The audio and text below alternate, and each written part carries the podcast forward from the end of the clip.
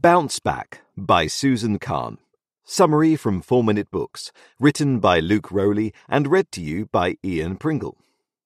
One sentence summary Bounce Back is a book by Susan Kahn, a business coach who will teach you the psychology of resilience from the perspectives of Greek philosophy, Sigmund Freud, and modern neuroscience so you can recover quickly from professional blunders of all kinds by changing your thinking. Favourite quote from the author Greater self awareness and understanding will help us to be more resilient and to find a way to work through these worries. Susan Kahn.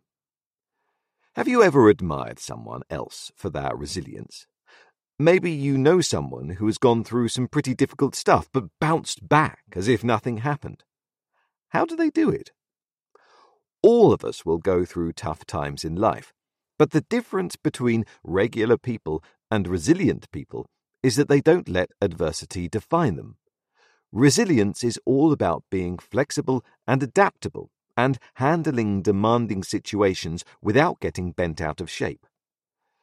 If you're ready to develop this awesome skill in your career, Bounce Back How to Fail Fast and Be Resilient at Work by Susan Kahn is the perfect book for you. Using her extensive experience as a business psychologist, Kahn will not just teach you how to survive the curveballs life throws your way, but how to flourish in whatever you do. These are just three of the many lessons in this book that have helped me learn resilience. 1. If you want to be successful, the key is accepting that failure is inevitable. 2. You can use fail fast systems to make failing easier.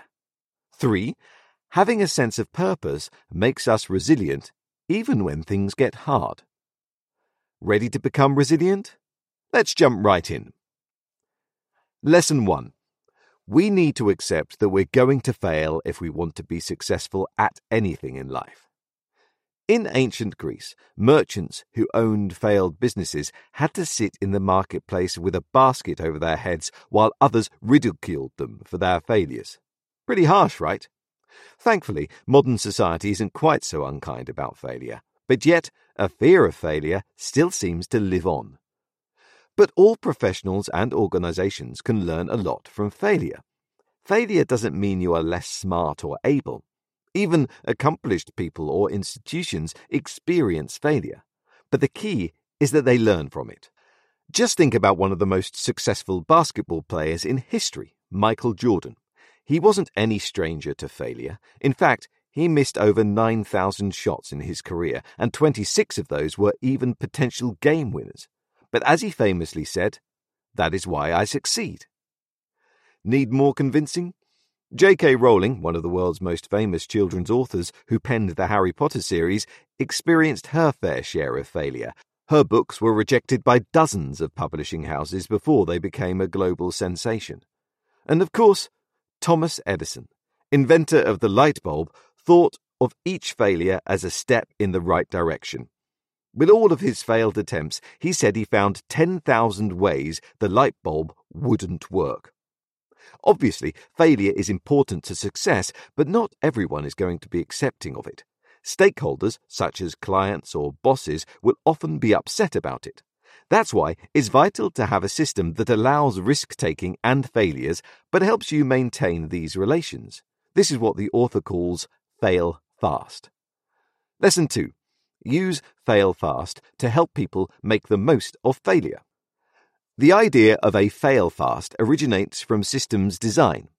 It is a technology that promptly reports problems that could likely result in serious issues down the line. When it reports a problem, operations are paused so the flaw can be fixed. Businesses later adopted this idea to stress test products early in development to ensure they wouldn't fail after years of investment. You can do something similar in day to day work. The only guaranteed way to avoid failure in life is by never trying anything new, but this will never help you grow or achieve great things. We only really thrive when we're excited and challenged in our work. When we're caught in the same old routine, we stop producing our best work. So many of us get caught in the trap of familiarity. Why? Because once we get really good at something, we start to become risk averse. It feels good to be an expert at something, and we don't want to leave the comfort zone we worked hard to create.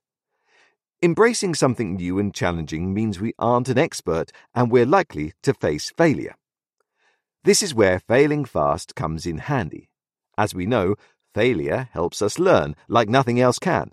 So, if an organization wants to thrive in today's world, they can't just tolerate failure, they have to embrace it. This means leaders need to actively encourage experimentation and make sure there are moderate challenges. Challenges will help people come up with creative solutions, but also keep the stakes relatively low when they do fail.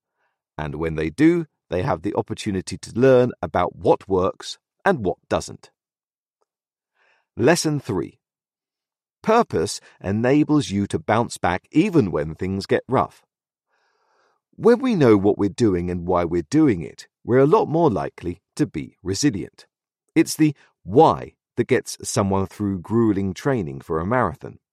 Having a sense that what we're doing means something helps us persevere.